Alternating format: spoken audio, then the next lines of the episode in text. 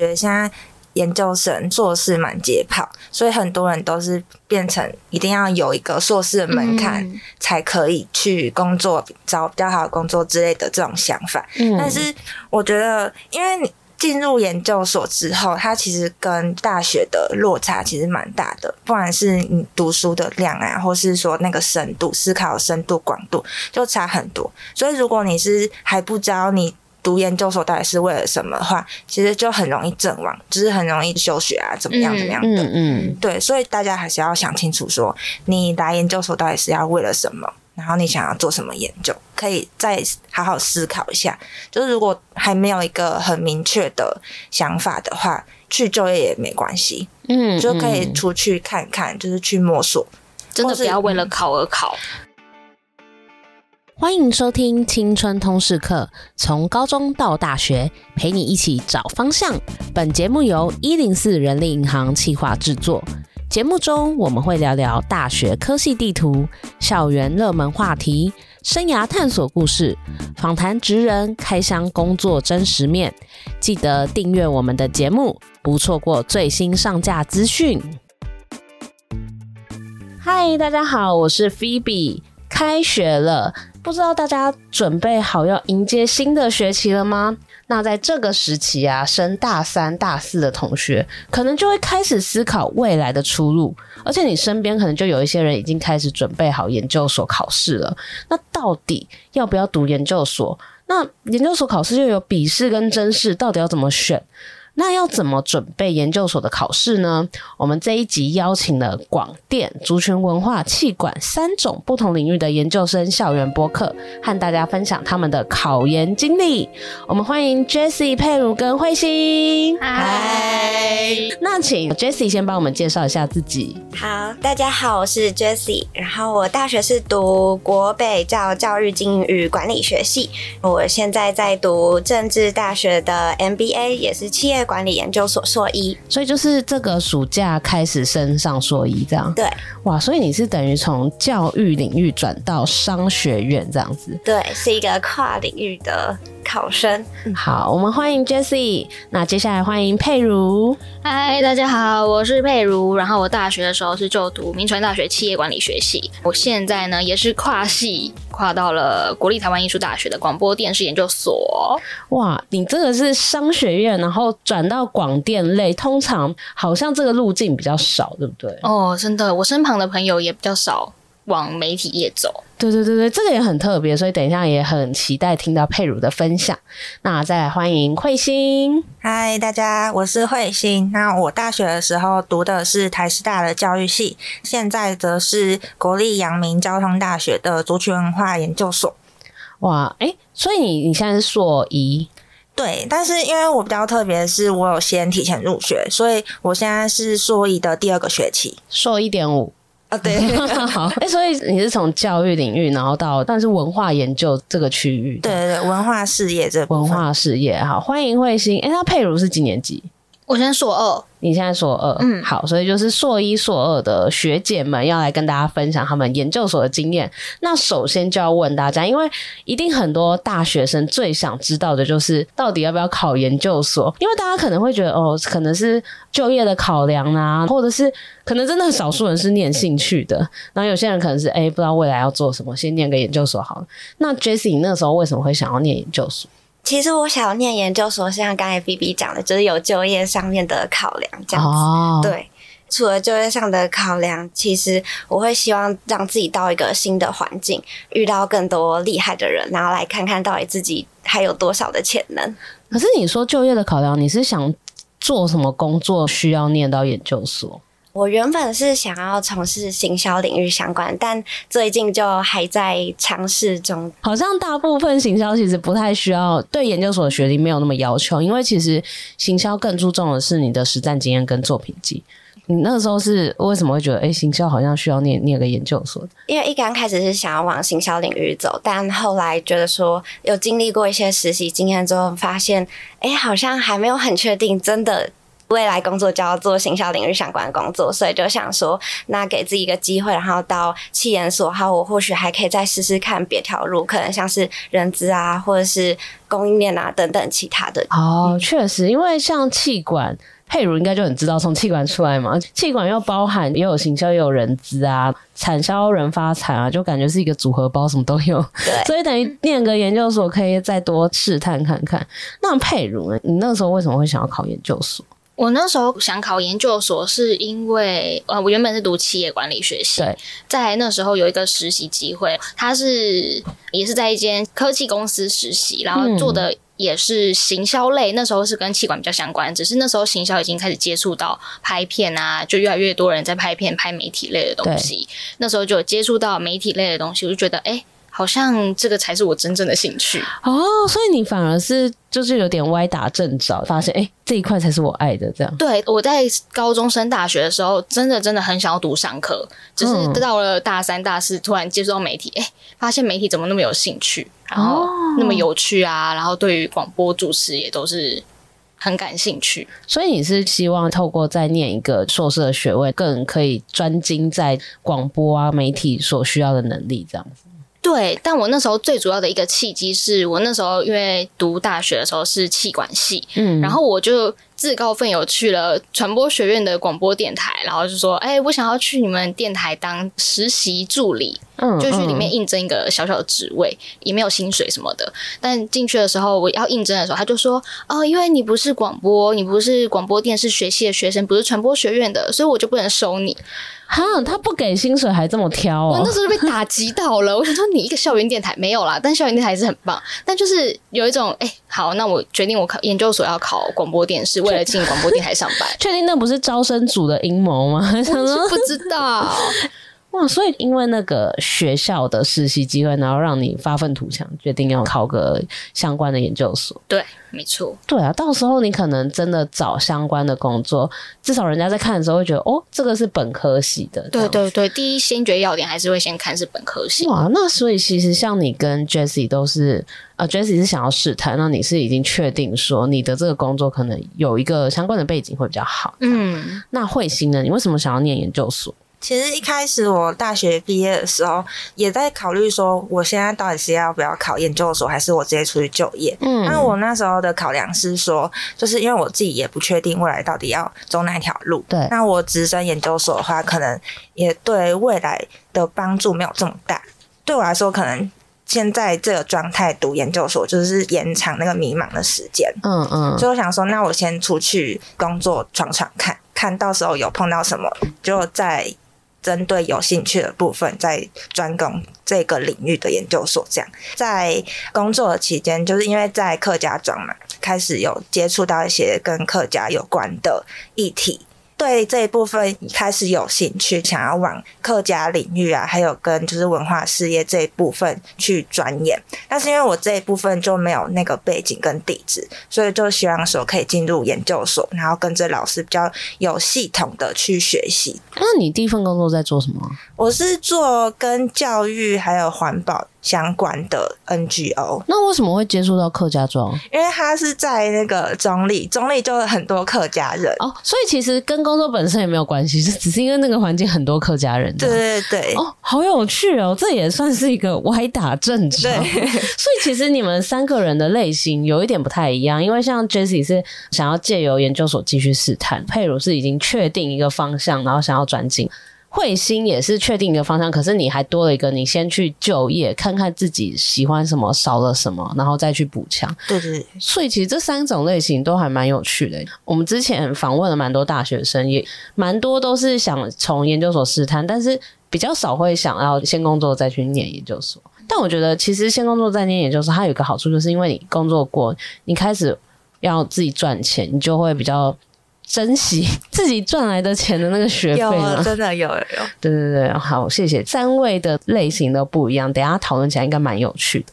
那当初大家想问，如果是甄试入学的，可以喊一下你的名字吗？有，慧心 Jessie。 哦，好，那所以佩如是笔试。对，我是考试进去。你是考试进去，那个为什么 Jessie 跟那个慧心会选是甄试入学？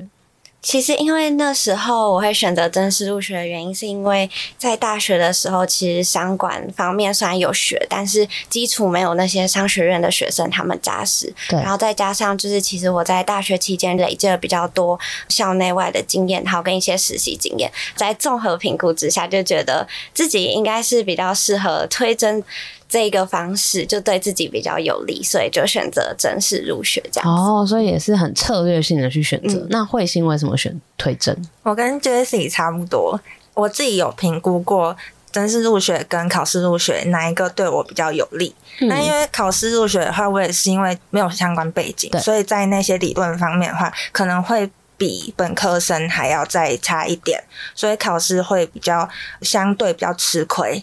正式入学的话，因为我可以给自己的准备时间比较长，那我自己对这部分也是比较有把握，所以我就采用正式入学的管道。那为什么正式入学可以准备比较久啊？假如说我现在已经确定说我就是要考这一间研究所，那我就是在像自传啊还有研究计划跟读书计划这部分，我就可以花比较多时间去准备说我要呈现哪些内容。哦，而且这你可以发挥的地方很多，这样了解。那佩如为什么是选考试呢？我原本也是蛮想要正式入学的，因为说实在话蛮比较轻松，轻松啊，轻松啊，就是不用准备考试啦。因为后面的考量是因为我在大三的时候才认知到我要考研究所这件事情，所以大一大二都在玩，也没有很认真在顾课业。然后之前我在民传气管又是一个大系，就是人非常非常多。可能比如说你平均每一学期的平均成绩掉1分，你在系上的排名就会掉好几名的那一种。学科成绩会影响到考试吗？学科你说考试入学吗？对啊，不会，完全不会。可是推甄会吗？推甄会看在校排名，真的会。但是我自己有研究过说成绩这部分到底影响有多重，我觉得还是要看学校，像气管啊还有广电这种比较多人的大系，可能就真的会在成绩这一部分比较吃重，但是因为我们系比较冷门一点，对，我们的比较小，所以在成绩部分的话，可能还是比较不会这么看重，主要是看你的研究计划那一部分准备的怎么样。族群文化的部分可能比较着重在每个人的研究，但是像佩如说的，因为你就是那种大系，你就想要考大系的那种所，所以可能成绩就会很看重这样子。如果推甄的话，了解。所以那时候也评估，你觉得班排好像没有那么漂亮这样。对，所以我就决定想说，好，那我就去补习考试。如果是跨科系考试，所以那也不是我原本的领域。对。所以也是要考一些理论类，我想说那我就去花钱补习然后考试。所以你大三就确定这件事情其实算蛮早的吗？我是比别人早了一点，因为我是大三上学期的时候认知到这件事情，但是大四上就要考试，上的暑假，所以我还有1整年可以准备。所以听到这里，目前已经大三的同学，升大三的同学，你现在就可以开始想想未来的日子你到底想要怎么样。如果你成绩班排没有很好，那你是不是可以开始报研究所的补习班，然后或者是可以开始收集一些学长姐的经验。因为刚刚那个佩如有提到，其实现在9月多10月其实差不多就是研究所要报名的时间，现在报名，然后就是明年的可能2、3月份考试嘛。对啊，考试是2、3月，考试是2、3月，可是推甄是更推甄好像10月、11月的时候就很早，更硬所以那你们现在只剩下1个多月，没有，大三的话你还有很多时间，可是大四的话你可能被迫就要赶快做决定了。对，所以等一下听这集你可以收集到更多学长姐没有长就是学姐的意见这样。好哦，所以大概了解大家选择推甄跟笔试的一个策略，就是如果你觉得你的校外的活动很多，你的作品集很丰富，然后你可能又是跨领域对学科没那么有把握的话，那你可能选推甄会对你比较有利。那如果你有时间去读书，甚至是你可能在班排上没有那么前面，或者是你可以去补习，那其实去补习班然后或者是自己念去考笔试的话也是另外一种选择，给大家参考一下。那接下来呢，就想问，因为刚刚有提到其实不管是推甄跟考笔试它都有它困难的地方，那像如果以推甄来讲的话，慧馨你都是怎么准备，有没有一些什么小撇步或秘诀呢？推甄的话我觉得我觉得有一个很重要，一定要先做好，但是很常被人家忽略的是，一定要先看好那个报名简章。嗯，对，就是报名简章什么时候要交资料，然后要交哪些资料，跟它的占比有多重，这一定要先看好。就是假如说你同时要报很多间学校，你就要每一间学校要看好之后，再看说这间学校哪一个，假如说他看的研究计划的比例会比较重的话，那你就在这间学校的研究计划就要准备再充足一点，其他学校可能他要看你的一些加分资料，那你就这部分的话，你可能就要多去准备一些哦，因为有些同学会报考很多所，那如果你一鱼多吃都没有微调的话，可能就会不符合每一间它的规定嘛，对不对？你们那时候都报几所？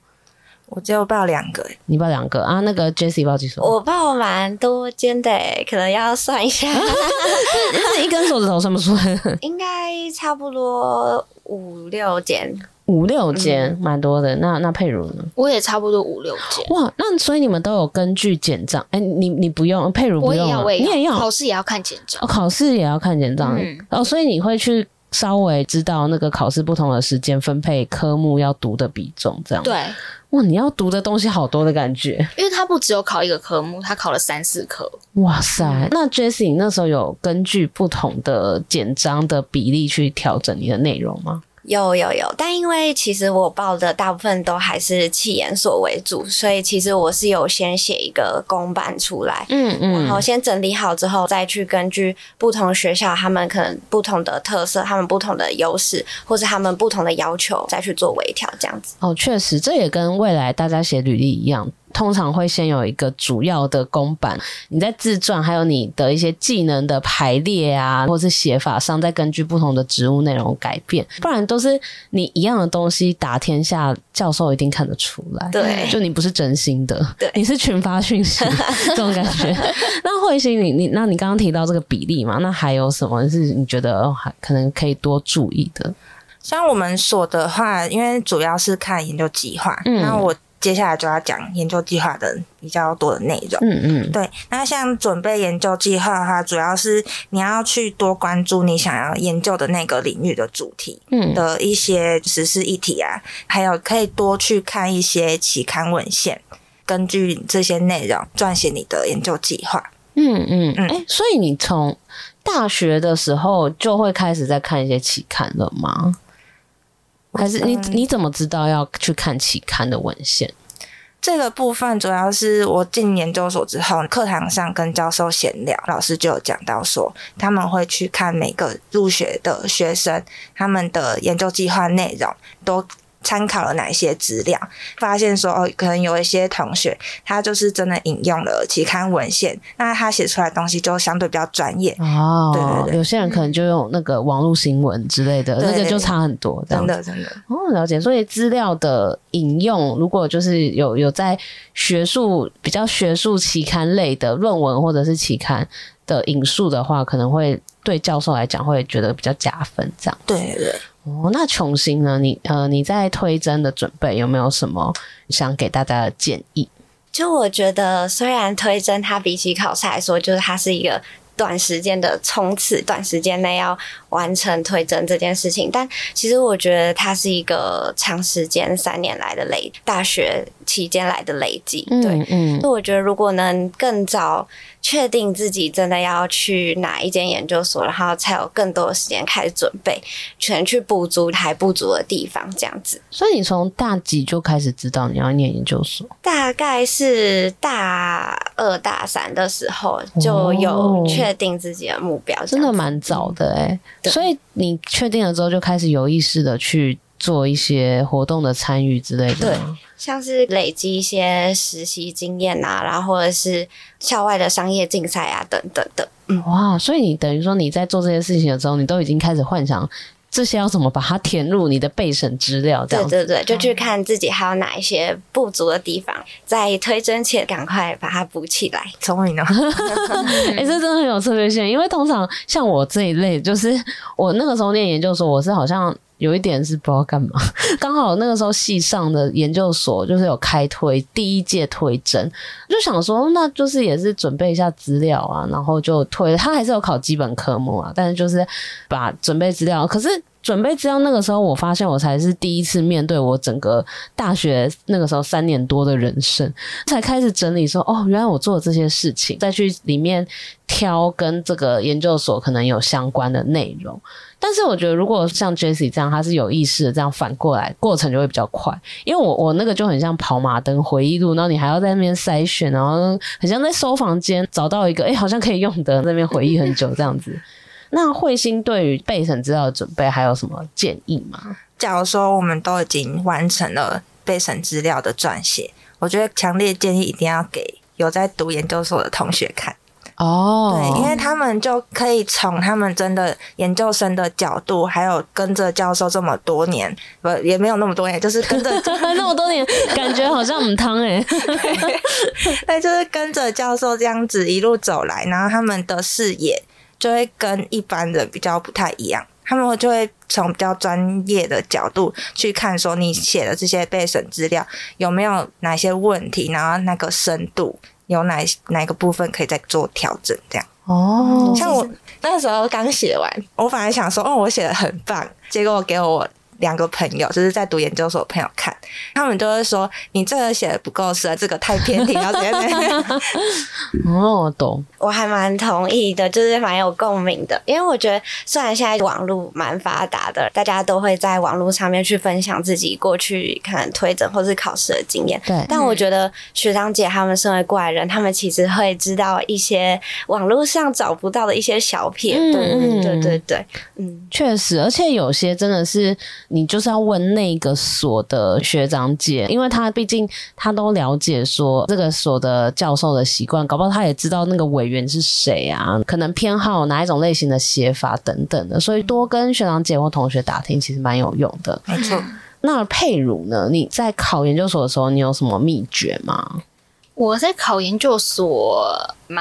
没有什么秘诀，但有很多想要跟大家叮咛的。叮咛吗？来，请说。爱的叮咛。对，我真的觉得英文这件事情真的是太重要了，非常重要。为什么会这样讲？第一个是因为我发现，可能是我这个科系有关系，但我这个科系去备考、去考试的身旁的人都是外文系的，然后就非常外文系去考广电就非常非常吃香，因为广电所啊，或者是有些科系的考试，他们都会用英文要写申论题。哈，就是广电也要哦，就是你要知道传播的专有名词的英文怎么写，先考专有名词，然后要用英文写英文作文型的申论出来。啊，为什么广电要用英文写英文的申论呢？我觉得应该是教授要知道每一个学生的鉴别度。因为我是传播科系，传播在台湾的论文可能中文论文比较少，所以比较多是可能国外期刊会比较多研究，所以他要知道你的英文鉴别度在未来读研究所的时候能不能看得懂这些期刊。哇塞，从这么前端就要开始筛选哦。对，真的。那你们所的外语的课有比较多吗？没有啊，完全没有对，也没有太加强，但是我们的课本什么全部都是英文的，所以就是要靠自己这样。对，英文真的很重要，对于考研究所来说。所以你那个时候有特别知道这一点，因此又去加强英文，还是本来就很厉害呢？完全没有完全没有，因为我完全不知道，我那时候就只有看考古题知道哦，考英文，但我没有意识到英文这么重要。那可是你后来还是考上了。对，但我考上的就是它只有单纯写英文作文，就不是英文申论题哦。可是你刚好考的那一间是没有英文申论题。对。哦，所以英文很重要耶。那 Jessie 你考的时候也是有英文申论题吗？还是没有，正式的时候是没有要写英文申论题，但我觉得英文真的很重要，真的很讲了3个。因为对企研所来说，可能像大家知道的，除了看学校看你的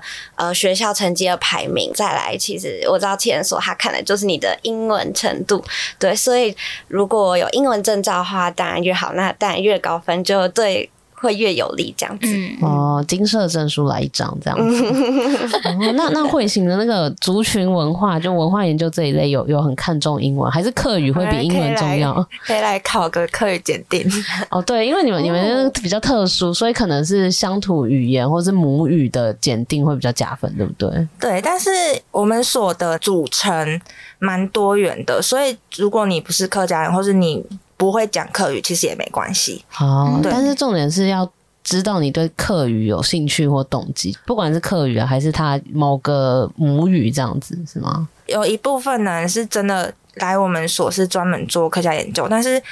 像我同学也有很多是跟客家完全没有关系的嗯嗯有些人做毛豆啊然后有些人去毛豆对就是农产那个毛豆哦哦哦对啊还有做什么风水地理的各式各样不同议题、哦、好有趣哦就是你要有你关注的议题就对了对对对了解那刚刚讲到考研究所的笔试嘛，那佩如还有什么爱的叮咛哦，爱的叮咛，对，爱的叮咛。我真的觉得考研究所一定要比别人还要多看一些跟自己意见冲突的文章或者意见冲突。对，因为你可能在补习或者是在自己准备的时候，你看到的都是大众要你看到的东西，所以每一个人的观念都会非常雷同。但是你在考研究所的时候，教授要看的就是你跟别人不同的地方、哦、所以如果、去考试20几个人30几个人全部都写一模一样的、哦、比如说 A 就 A 的答案没有其他更有客观性或者是主观性的观点的话教授就会直接把你考卷丢在一边。那你那时候就可以举个例子你是看了什么比较逆风的东西因为我那时候考了比如说我可能很喜欢 A 东西但我就要去看不喜欢 A 东西这个人看法就有点像是 Google 评价人家就看5颗星的评论但我就偏要去看1颗星的哦，你也想要知道1颗星的人是怎么想的对在考试的时候最好把正反两方都写出来哦懂了包容多元文化那种概念所以就稍微可以平衡报道一点不是只有你觉得是对的这个观点而已嗯，也不是很偏激的说哦，我也要坚持我对的但要多方的写出你的看法、嗯、因为申论题我那时候一题写了快1000字，哇塞！你要写非常非常多，而且一页了吧？对，那时候我们补习的时候，老师有说你一题就是要写25行，对，就是真的很长很长，作文纸稿纸的那种25行、啊。所以这个就是要去看不同的论述，是补习班老师教的吗？还是你怎么知道要做这件事情？一定是补习班老师教的，一定是补习班老师教的。哎、欸，这个蛮有趣的、欸嗯，因为这个东西它并不是说看一个范本或是抄别人你可以得到，那真的是要靠自己累积，要多看、欸。嗯，而且这件事情其实在研究计划这方面也是非常非常的管用哦。对，嗯，真的就是因为就像我现在已经读研究所了，但是其实我看的东西、看的论文、看的期刊也都是跟自己想法是完全冲突的哦。嗯，这样写出来的东西才比较有未来的参考价值。对，真的。哦，真的、哦，这慧心也就是在文献回顾的部分，嗯嗯，就是你要有一个正反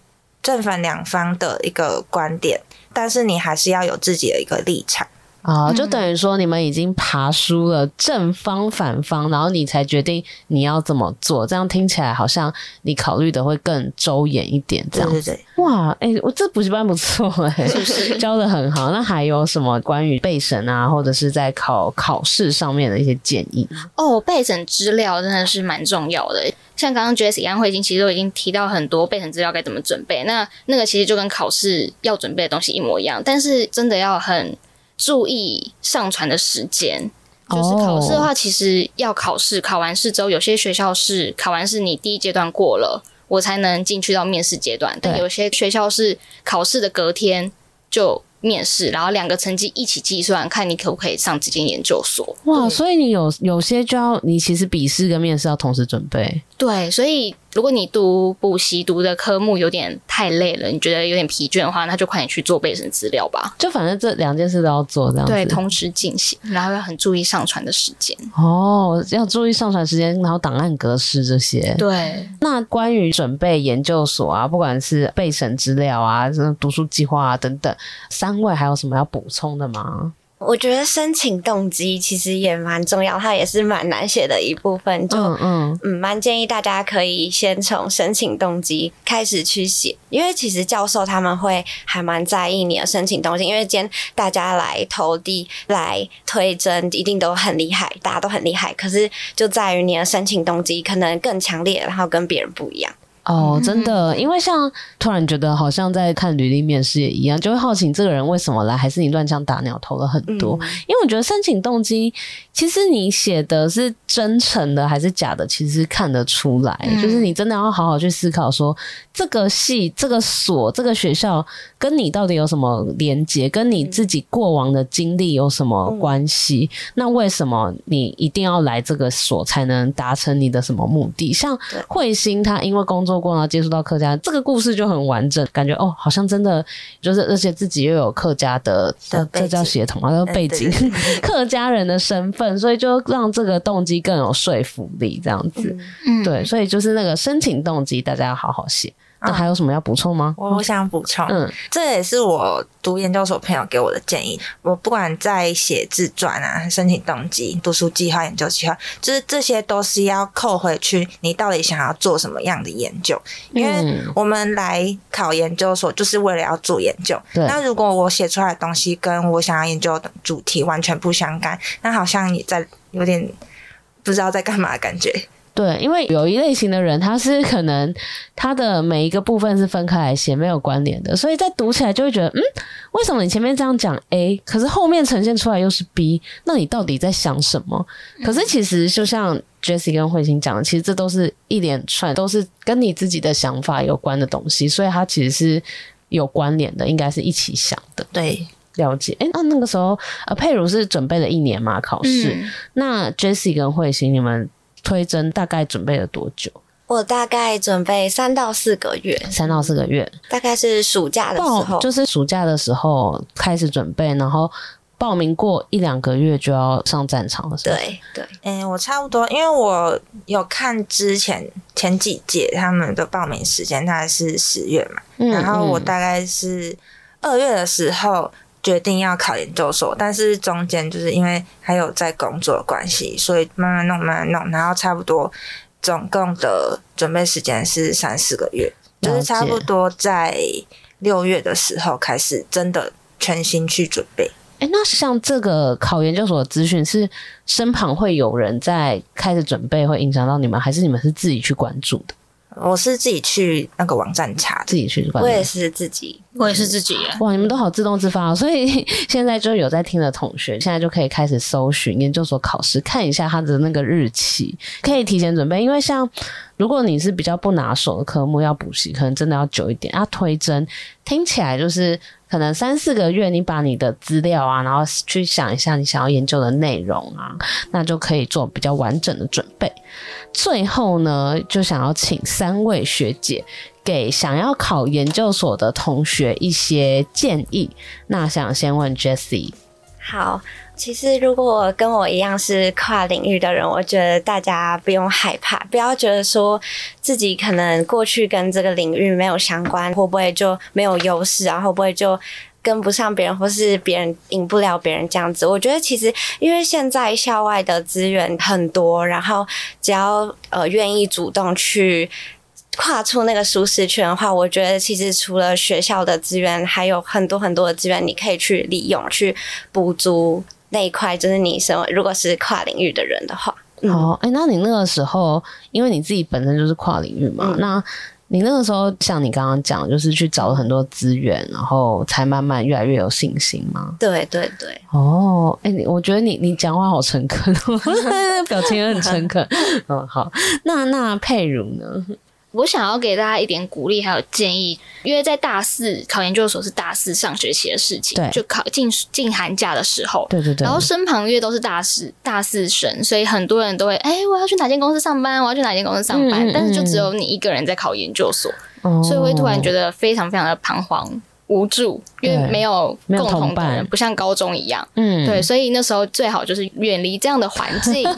对，去个什么开书中心啊，或者什么什么，就不要跟他们一起参与讨论，要不然你会不会很容易被他拉走，你会突然哇，还是我去就业一下，这样就会前功尽弃。哦，哎、欸，确实这个环境有同侪好像会蛮重要，因为我印象中那个时候考研究所的时候，因为我们系上考研究所的风气比较盛啊，就有一群都想考研究所的人，我们就组成读书会，我们就每周一起念一些共同科目，然后还有组成，就那个时候脸书社团很兴盛嘛，然后就组成考研究所的社团，然后上面分享情报啊什么的，所以我觉得有这种，就如果你可以有同侪互相支持，所以一起读书是很好。那如果像佩如这样，就是没有一起同个方向，那你就远离他们，就是去你一个安静的地方，或者是找到一个可以跟你一起有奋斗感觉的地方。对，这真的很重要。对对对，那慧行呢？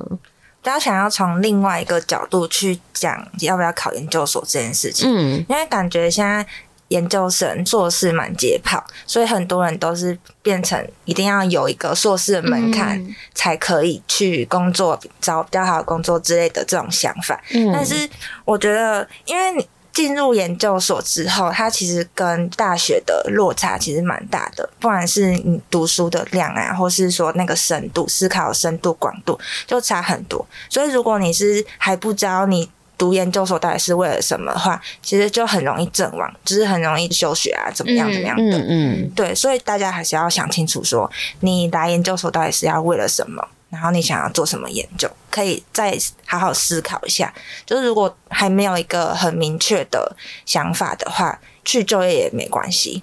就可以出去看看，就是去摸索，真的不要为了考而考。对对对，确实，到时候论文大魔王真的是把你弄得不要不要的。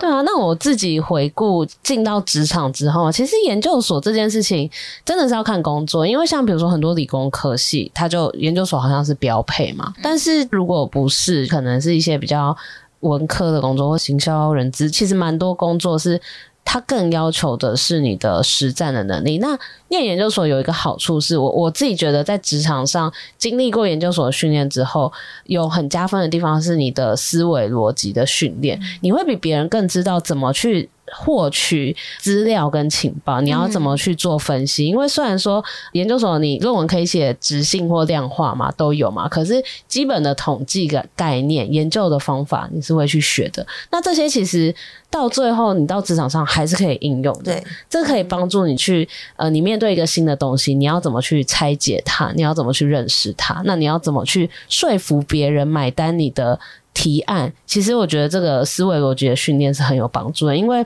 像大学可能很常是你要有一个既定的答案，或者是报告有一个既定的格式，可是到研究所很多都是很开放的讨论，你要激发出很多你的想法，你要讲得出你自己主观的意见，那这个其实在职场上也是很受用的。大家会希望你是有主见有想法的人，不是只是会 follow 别人的人这样子。对，所以当然念不念研究所是大家自己要想清楚的嘛。那如果你想要知道你想要做的这个工作有没有需要念到研究所，可以看我们104有一个升学就业地图，它是算是一个大数据，有统计说不同的职务它大概有念研究所的比例占多少，所以可以参考一下。那除此之外，你可能像今天的三位来宾啊，他们有不同的生涯探索的历程啊，那有些人可能是希望透过研究所探索自己未来的路，有些人可能是出去工作之后才决定我好像少了什么要再来补。那像佩如就是我已经确定我要做什么，那他就是需要研究所就去考，所以就是建议大家那个动机真的很重要，可以先想想看。我觉得呢，研究所这种东西呢，多报几家是几家，就不要把鸡蛋放在同一个篮子里面。对，而且你都很容易没了就没了。对，而且你都读了，多那么辛苦了，多报几家，我们可以一鱼多吃。对，但是记得要客制化的修改那个。对对对对 对, 對。那我想要就是针对这部分再补充一点，就是我觉得报多加一点没关系，但是你一定要先看清楚说你报的那间学校的老师有没有可以带你做这个研究。就假如说这一间学校没有相关领域的教授可以带我，那我是不是要为了配合老师然后去改我的研究，但这就不符合我的初衷了。确实，这可能也是大学生比较想不到的一点，因为你进到研究所很直接的就是你要找下学期之后就要找论文指导教授嘛，那有没有人可以带你，还是又要到别的学校，那样弄得很复杂。所以这个可以先确定好也是不错。好哦，那今天非常感谢三位的分享，我觉得大家听完这一集可能对于研究所的准备啊，或者是说到底要不要念研究所，心里应该会有更多的想法。那也很欢迎大家可以到我们的 IG 104YOUTH 跟我们分享你听完这集的感想哦。那我们青春通识课就到这边，我们下周见，拜拜，拜拜。谢谢你收听这集节目，好想知道你听完有什么想法，欢迎到 Apple Podcast 留言告诉我们，并打5星好评，或到我们的 IG 104YOUTH 留言，让我们知道你在探索自我、找方向的过程中有没有遇到什么问题，也欢迎敲完主题哦，你一定可以找到最适合自己的路，我们一起加油哦。